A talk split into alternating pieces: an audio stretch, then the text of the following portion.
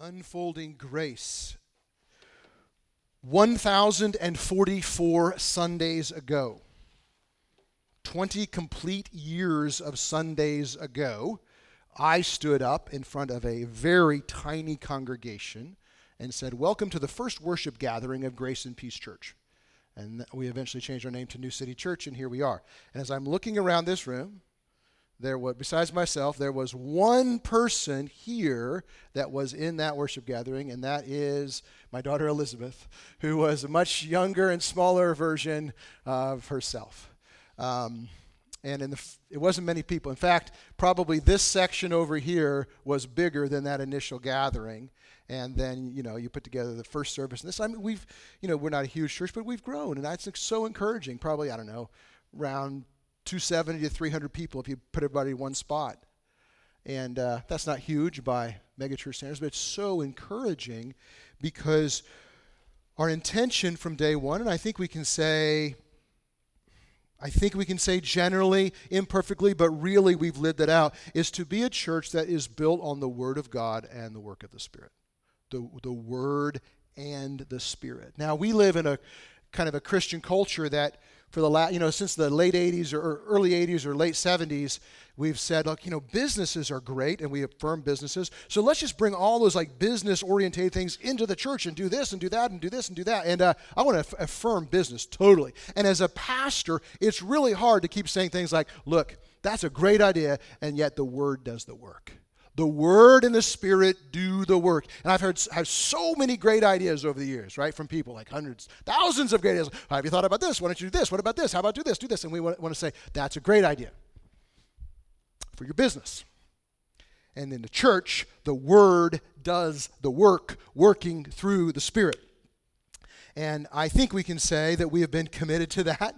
And the Word has done its work in sort of building us slowly, brick by brick, building a people who love each other uh, imperfectly, but, but really, and we try to do that. The Word does its work in the pulpit, in community groups, in small conversations, in studies. The Word just keeps doing the work as it builds our love for each other, as it builds our love for those who would journey with us, that become connected to us. We call that outreach. I bring people to the community. We try to love and walk with them imperfectly, but the Word shapes us to be the kind of people who do that.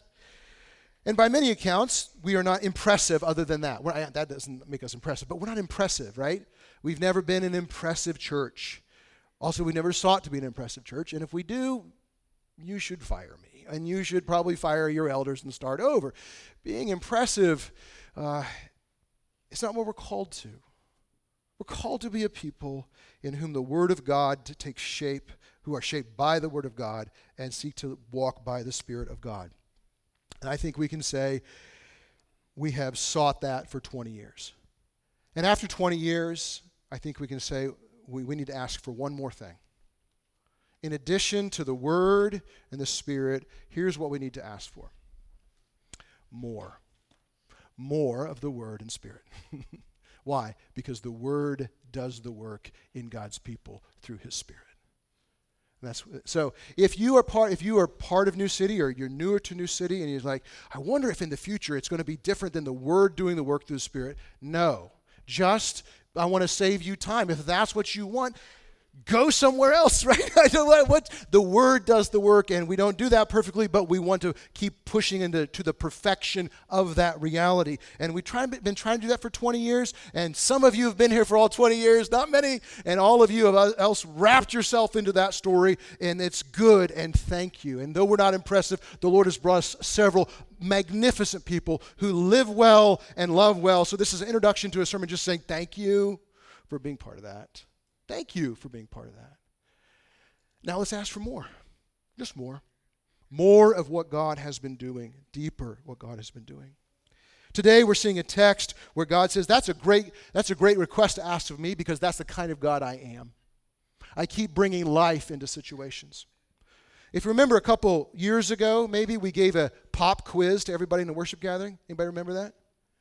Remember that? It's traumatic, I know. I probably received no more. That's probably the most negative feedback I've ever received for anything than giving a pop quiz that was anonymous. Nobody put their name on it. Taylor was very clear in the instructions do not put your name on it. Nobody will know, just you and the Lord. And I cannot tell you how many people said, don't ever do that again.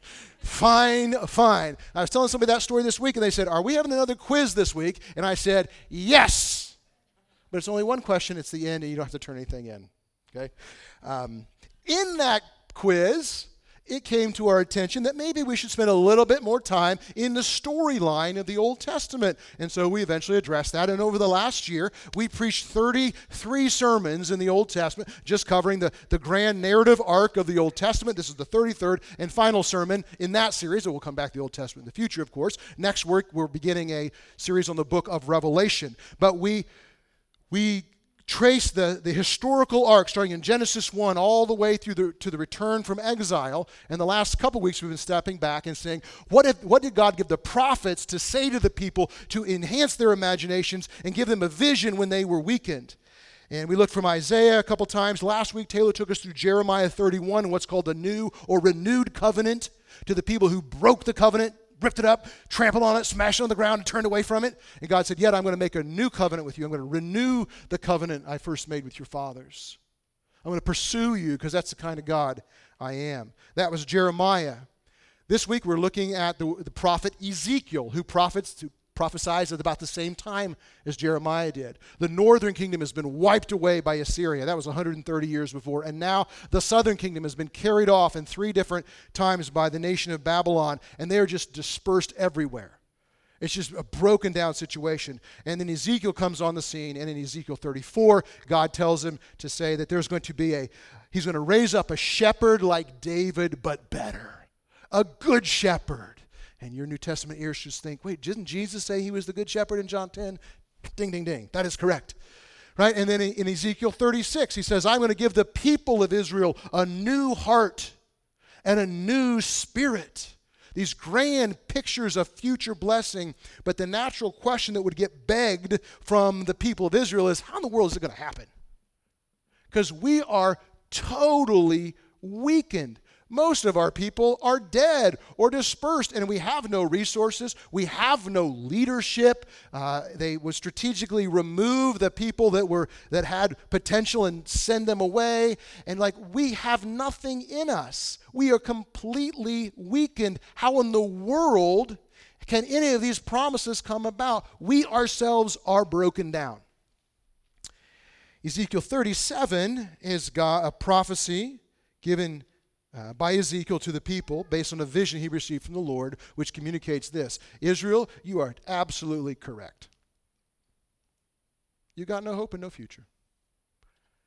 But you have a God who is outside of you, who has not given up his promise to you. And this is a kind of God who brings life from death. And into death brings life. That is what Ezekiel 37 is about. So I'm going to invite Dan Flahive to come and read Ezekiel 37 for us and invite you to stand to hear the reading of God's word.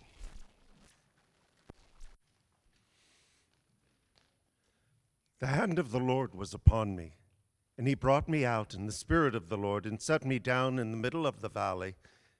It was full of bones. And he led me around among them, and behold, there were very many on the surface of the valley, and behold, they were dry. And he said to me, Son of man, can these bones live? And I answered, Oh, oh Lord God, you know. And then he said to me, Prophesy to these bones over these bones, and say to them, O dry bones, hear the word of the Lord. Thus says the Lord God to these bones Behold, I will cause breath to enter you, and you shall live. And I will lay sinews upon you, and will cause flesh to come upon you, and cover you with skin, and put breath in you. And you shall live, and you shall know that I am the Lord. So I prophesied as I was commanded.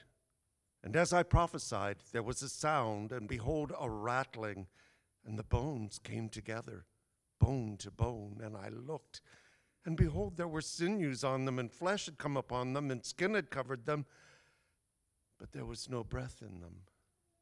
Then he said to me, Prophesy to the breath. Prophesy, Son of Man, and say to the breath, Thus says the Lord God Come from the four winds, O breath, and breathe on these slain that they may live. So I prophesied as he commanded me, and the breath came into them, and they lived and stood on their feet, an exceeding great army. Then he said to me, Son of man, these are the bones of the whole house of Israel. Behold, they say, Our bones are dried up and our hope is lost. We are indeed cut off. Therefore, prophesy and say to them, Thus says the Lord God Behold, I will open your graves and raise you from your graves, O my people, and I will bring you into the land of Israel. And you shall know that I am the Lord when I open your graves and raise you from your graves, O my people. And I will put my spirit within you, and you shall live, and I will place you in your own land. Then you will know that I am the Lord. I have spoken, and I will do it, declares the Lord. The word of God.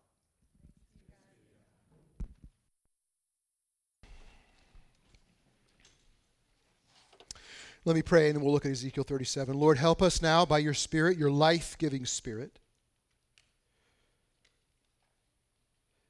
If we were indwelt by him, I would ask for the power of opening eyes further to what we have not seen about ourselves or in your word, and to do that in spite of the, the communicator of it, the communication of it, and the receivers of it. Uh, but this is what you do you make hazy things clear, so do that.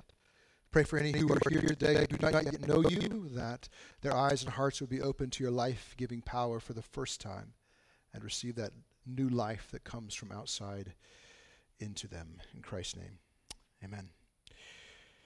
The answer to the question the Israel had, like, how in the world can this happen, is God saying, I'm the kind of God who does this stuff.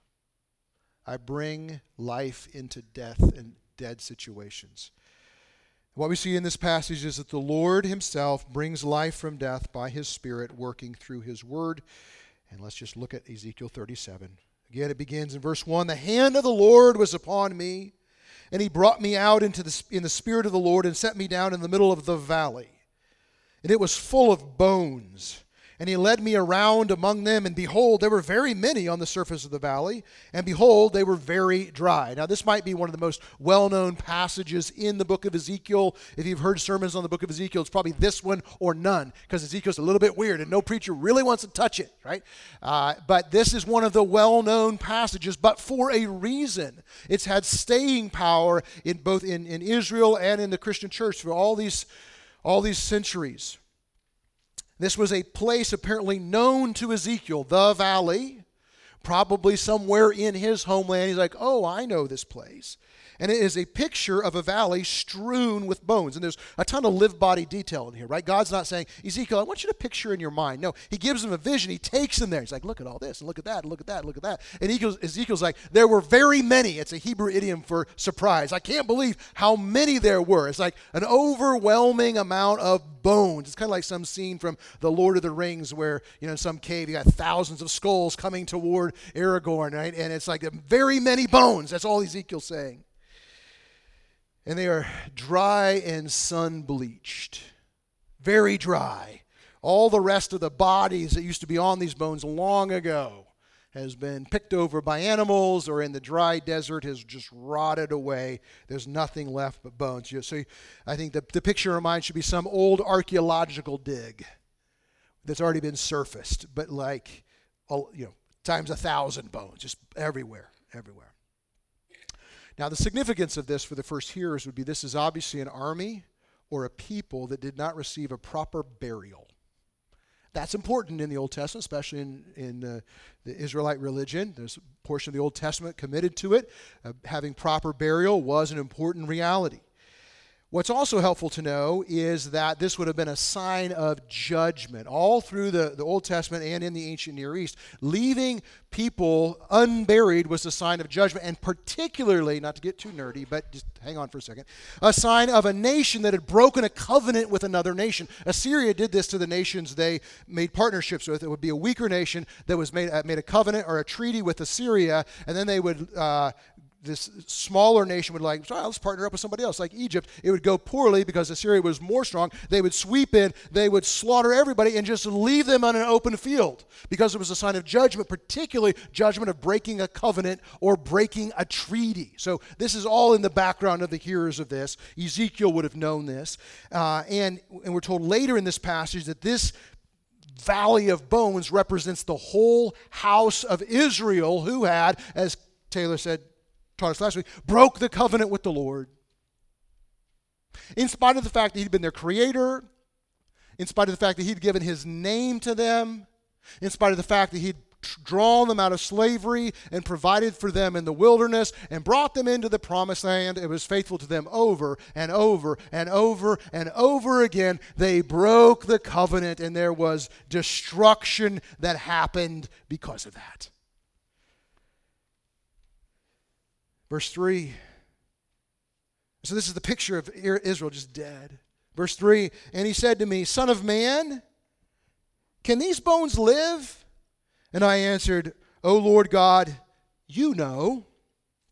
So, Son of Man here is a title for Ezekiel, probably emphasizing his humanity, meaning, yes, he's made in the image of God, but he's also limited. And God asked him this question Can these bones live? And Ezekiel's a prophet, and he knows the Lord. And he, seems like he's saying, Is this a trick question? Uh, we're not. So, in, in Judaism, there was a sense of life after death. We're not sure when it crystallized as a form that we know in the New Testament of like a clear vision. So, God can raise from the dead, but it looks like what Ezekiel does is he kicks it back to the Lord. I say, Lord, what do you think? I'm not going to answer this question. I feel like this is a trap. You're asking me, like, oh, Lord, you know. Right? I think that's what's happening here. Now, as New Testament readers of this, we cannot not read this with also knowing, oh, one day God will take on flesh and step into this earth as Jesus, live, be crucified, and then he will be resurrected. And if we have faith in him, we are united to him by faith in that resurrection, so that at one day in the future, our physical resurrection, as Jesus' was, will happen.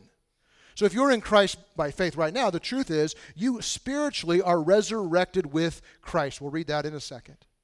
So we and we taste of that power of that future resurrection. Now we just taste of it a little bit by the power of the Holy Spirit, and there's a fullness coming. So we know all that, and so we're reading back, uh, you know, this this passage of dry bones coming to life. We we know that. And so we have to, you know, you kind of read the Old Testament from two directions. You're reading from the, how they would hear, but you're also reading like what we know. So it's got to come together in some way. In both of those cases, for us and for Israel, what we see is that the Lord brings life first by showing death, by showing how bad the situation is. He, well, not always, but He often will do that in our life before He brings life into our life. So again, He takes Ezekiel into the valley. Let me give you a tour of this valley and see up close how dry and how dusty and how very many they are, right? These are not sick people. These are not, you know, corpses that just fell because they lost a battle. These are dead, dead people. They're all the way dead. Not, in the words of Miracle Max and The Princess Bride, mostly dead people. Princess Bride fans? Good. Westley has been tortured by Humperdinck in the zoo of death, I think that's what it's called. I can't remember. Okay, I got, I got a nod. And he's dead, and he's brought to Ma- Miracle Max, and Miracle Max says, Oh, he's not, he's not dead, he's mostly dead. And it's different. There's a difference between being mostly dead and all dead, being mostly alive. Uh, being mostly dead, there's slightly alive. Being mostly dead is slightly alive. There's a little bit of life left in him, right?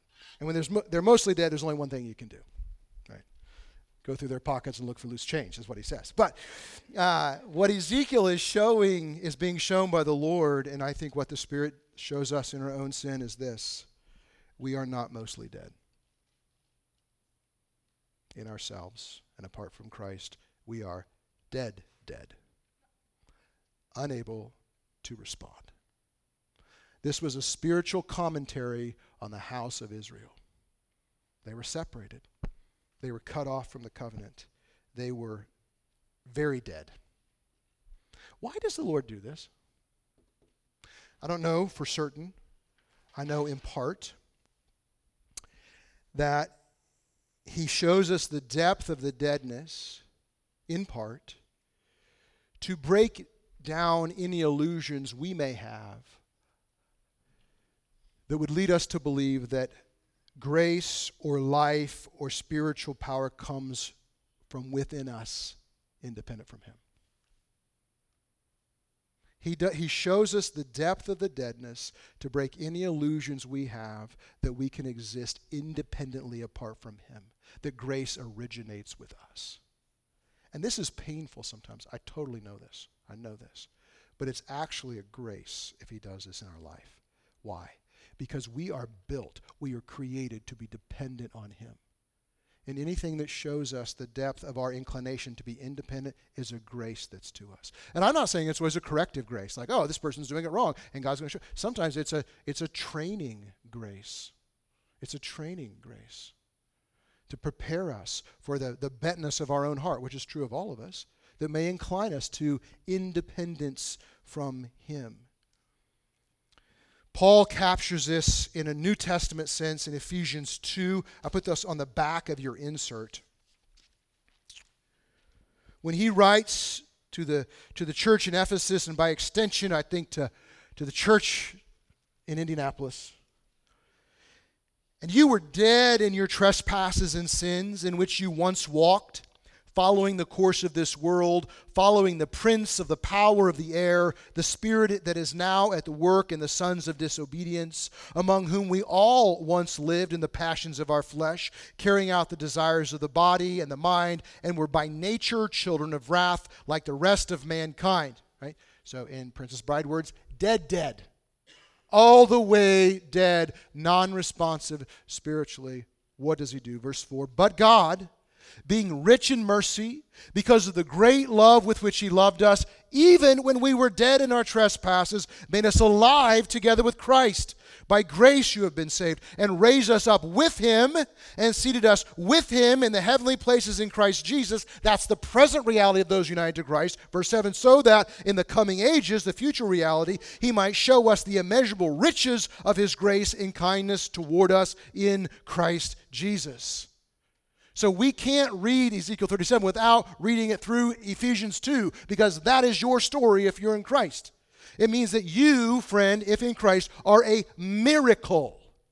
Now, when we say that in our culture, we tend to mean you're a miracle because you're a special flower and you're different, blah, blah, blah. Okay, that may be all true, but you're a miracle because if you're in Jesus, you were dead you were dead and now you are alive when you had no ability in yourself to bring life. Why? Because one from outside of us brought life inside of us, opened our eyes, and we said, Jesus is beautiful. Why did he do that? So that in the coming ages he can show us the, his, the riches of kindness toward us in Christ. This is why I think also we say repentance is a gift. Repentance is a grace. What is repentance? It's recognizing the remaining deadness in us and saying, Look, oh, this is here. I don't want this. Lord, come and work right here. I have a bentness in myself that is, inclines me to, to, to self sufficiency. That's not going to be that's not going to change until the resurrection of all things, the, the restoration of all things. Let's just stipulate that. We know that's true. So we can't be surprised when we find sin in ourselves. Let's recognize that sin and ask the Lord to come and work in it. That's what repentance is. And I would suggest that if we see repentance as discouraging and bad news, or as the Puritans said, if we see repentance as odious, it smells bad, that is because we are inclined to nurture this vision of life where we can sort of exist on our own independent from God. Because repentance highlights this reality where we need to be dependent on God, the very thing we're created for. So we don't want to shy away from repentance. That's why we confess our, our, our sin every week in, uh, in our w- corporate gathering just to keep the skids greased for that in our own life. Right? Verse 4. Then he said to me, Prophesy over these bones. By the way, when we see the word prophesy, sometimes as Americans we think foretelling the future. That's sometimes what it means in the scripture, but almost all other times it always means just like telling what's true, saying God's words. Prophesy over these bones and say to them, O dry bones, hear the word of the Lord. Thus says the Lord God to these bones Behold, I will cause breath to enter you, and you shall live. And I will lay sinews upon you, and will cause flesh to come upon you, and cover you with skin, and put breath in you, and you shall live, and you shall know that I am the Lord. So, what he's saying is, Ezekiel, I want you to preach to these dry, dead, scattered bones these non responsive bones, I want you to declare my word and preach to them. Okay? There is probably a preacher joke hidden in there somewhere about responsiveness of the congregation. Um, I don't necessarily feel that, but, uh, but here's what he's saying is since these are my words, my words coming through you, these are my words to those bones. Verse 7 So I prophesied as I was commanded. This is the toughest preaching gig ever. I'm preaching to a valley of dry bones, says Ezekiel. And as I prophesied, there was a sound, and behold, a rattling, and the bones came together, bone to its bone. And I looked, and behold, there were sinews on them, and flesh had come upon them, and skin had covered them, but there was no breath in them. So when Ezekiel spoke, when Ezekiel preached, something happened. It said there was a sound and a rattling. That's the sound that in Hebrew there, that's the sound of an earthquake, a shaking. Now, maybe the bones rattle too. Like we have this vision, like if you see a kid's cartoon, like bones rattling with chains, you know, like, I don't know, Jacob Marley or something. That's, I don't know, it's pretty cinematized. What's happened is there's this, the God's, when, hmm, this is so good. Uh, Ezekiel speaks God's word, and God's voice itself shakes creation. And so you have here, you have a prophet speaking the word of God and God's powerful word operating in that speaking so something happens. What happens? The bones begin to come together.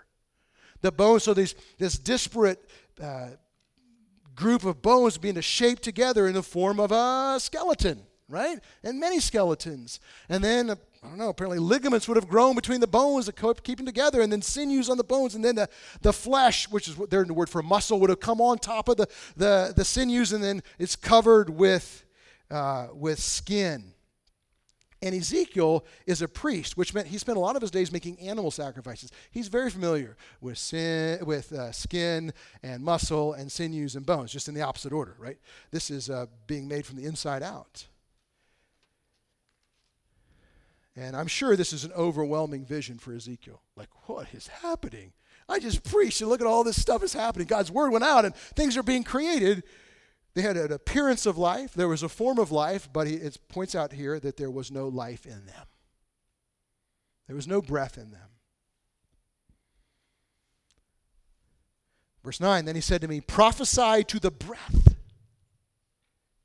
Prophesy to the breath, Son of Man, and say to the breath, Thus says the Lord God Come from the four winds, O breath, and breathe on these slain, that they may live. So I prophesied as he commanded me, and the breath came into them, and they lived and stood on their feet, an exceedingly great army. Now, if you, I have uh, this Lecrae song in my head. He does the riff in Chris Tomlin's "Burning Light." Do you know that song? You should just go look it up on Spotify after the service is over. Lecrae has this great breakdown of this, and I cannot, oh, I can hear his voice. Say to the four winds, breathe, O breath. So anyway, go to look that up. What's missed here in English is the word breath is the word spirit. In Hebrew, it's the word ruach, which means spirit. This is an Old Testament picture. When they come to the New Testament, this kind of power of God's Spirit is the Holy Spirit of the living God. And the four winds communicates omnipotence and omnipresence here north, south, east, west is coming from everywhere, this power. And it's meant to call to mind another place in Scripture where someone has the form of life and the appearance of life, but no life, and God breathes on them and they come to life. That is Genesis 2, when God has made Adam out of dust and there's no life. And the Spirit who's hovering over the water comes and fills Adam, and Adam comes to life. Right? What we have here is a picture of a recreation, a new creation. So, what this is showing us here is that God does his work of bringing life to death, and he does it in two ways. One, he does it through his word. This is the, what we have here the word of God. And he does it through his Spirit. His Word working through his Spirit. So we could say the Word of God is necessary, but not sufficient in and of itself. There's a lot of people who can study the, the Scripture and have, see great literary connections and have great seminary classes or university classes, but not be born again because there's no Spirit. Right? The word by itself can create a lot of good form. It can create good systems of ethics. It could even create maybe some good governments if you kind of shape it up in, in some ways. It can create good patterns of life. But in itself, without the work of the Spirit, it is simply words. Now, they're good words. They create a lot of form, but Scripture would say the Word and the Spirit have to go together. So if you can remember when you came to Christ, you maybe heard several sermons before your eyes were open to the gospel. Why is that? Because the word was present but not the spirit. When the word and the spirit combine, you're like, "Oh, Jesus." Right? That's what happens. So in you know sort of Christian religious communities, right, we can say we could there could be a community that is that is focused, focused, focused on the word, but ignores the spirit, the life-giving aspect of the word. And that could be a, a community that is very precise but very harsh. Very precise but very harsh. Very cold. You could say there could be communities that are, that are really focused on the, the, the life giving aspect of the Spirit but disconnected from the Word. And there might be a lot of vibrancy there, but it's weird. Like, just get off. It's, it's unrelated to what God actually says right? And that could be like the, the super fundamentalist version of, uh, of countercultures. It could be more, the more progressive version that's just as led around by whatever the values du jour of the culture is, or it could be the uh, hyper charismatic version that's a lot of uh, a lot of expression, but not necessarily connected to what God has revealed. So we need together the Word and the Spirit. Now, different traditions will break one way or the other. Frankly, our tradition really breaks hard the word weird, the Word and a little bit of the Spirit. We could use a little, a little more Spirit and the Word together. I think that would be I'd be open to that. Um, that wasn't in my notes, and I might edit that out of the sermon MP3. I'm not sure, but no, I'm just kidding. Uh, we need hold on to the word with all of our life and hold on to the spirit with all of our life and bring these things together in all of our life. Okay? Because that's what the Lord does. He brings life through his word and spirit. Now, think about this. This is so good. As participants in this work of redemption with him in the age of the Spirit, what is being described here for us? Speaking to the breath. Okay, uh, just go with me for just for a second using our words to speak to the Spirit to ask Him to do what He does, which is give life. This is called prayer. we use our words to ask God to work to do what He does. Speaking to the breath. One subcategory, at least, we could say, of speaking to the breath is prayer. That gives God's people access to the most powerful force in the world the Word and the Spirit. It's like Christians have this secret knowledge, this inside track to the most powerful force in the world. Robert Oppenheimer was the principal scientist on the development of the nuclear bomb during World War II, the Manhattan Project. And when it was tested in the desert as they were watching from some miles away. So there was a group of about 20. And his, his recounting was a couple people laughed nervously out loud when they saw it, how, how devastating it was. A couple of people immediately began to weep, and most were silent. And he said, I, I repeated to myself the words of the Hindu religious text, text, the Bhagavad Gita. I said to myself, I have become death, the destroyer of worlds. Because he saw we have unleashed a power on humanity that is unlike anything we've ever seen. Has more capacity for destruction than anything we've ever seen. You know, and since then we either evolved or devolved our production of those. So the the nuclear warheads now are about 60 times as powerful as that one. And it changed the course of the world. It's changed, it, you know, the Cold War. It changed, changed the course of, of geopolitics in what for in one century, all of geopolitics because now we have access to something that many consider to be the most powerful force that we can have. Now, some would say, no, actually, politics is the most powerful force because it shapes entire people groups. Some people would say, oh, no, it's economics because that has a force to shape people and, as with politics, can lift people up. More people have been lifted out of poverty by free markets in the last 30 years than any other time in history. Totally know that. It's all good. That's, those are great forces. We could say, well, it's actually the force of personal persuasion because that's at the root of it all. Or maybe it's digital connectivity because now, never before have we been connected. Those are all powerful forces. One force, one power we've never been able to touch is something that can bring dead things to life. And if we could, all those other powers would have to bow to it because all those the, the, the extent of all those other powers is to bring death and destruction. But if that after that destruction there could be life brought from death, and that would be a real power. If you're in Christ, that power by the Spirit is already resident in you. You've tasted a little bit of it.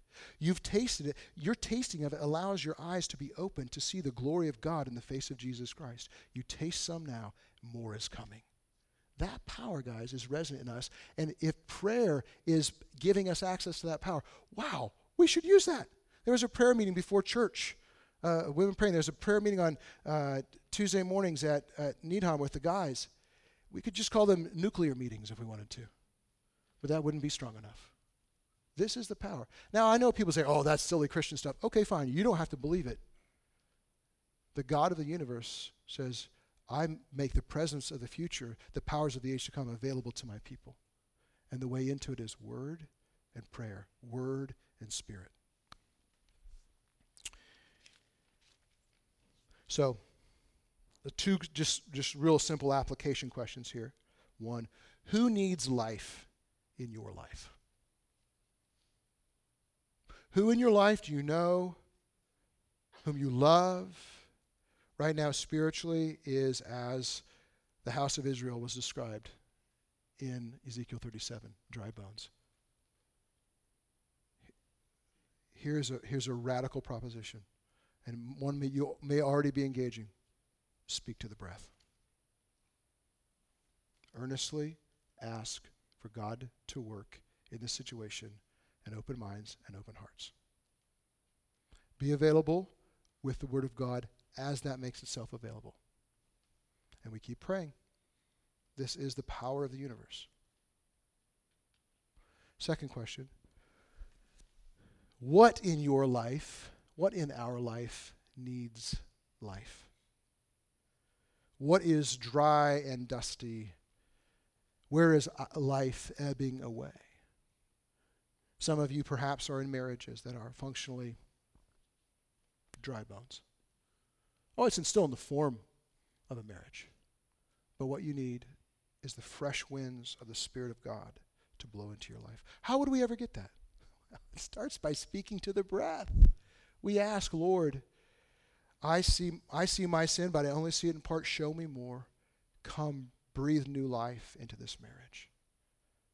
Breathe new life in this marriage and show me where I am problematic. Show me the, the depth of my own death. Maybe it's simply our personal walk with Jesus is just dry and dusty. Lord, open my eyes.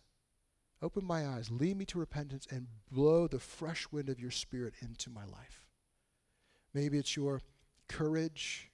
Maybe it's your generosity, maybe it's your fear, maybe it's your anxiety. I don't know what it is. We are all kind of all broken in our own ways. But, I, but the solution, those are the solution pathways for all of it. And this end, this whole passage ends with an interpretation of this for Ezekiel, showing us that he does this for his glory and the good of his people. Verse 11 Then he said to me, Son of man, these bones are the whole house of Israel. Behold, they say, Our bones are dried up, and our hope is lost. We are indeed cut off, and they are right, as long as they are looking at themselves. Therefore, verse 12, prophesy and say to them, Thus says the Lord God, Behold, I will open your graves and raise you from your graves, O my people. And I will bring you into the land of Israel, and you shall know that I am the Lord when I open your graves and raise you from your graves, O my people.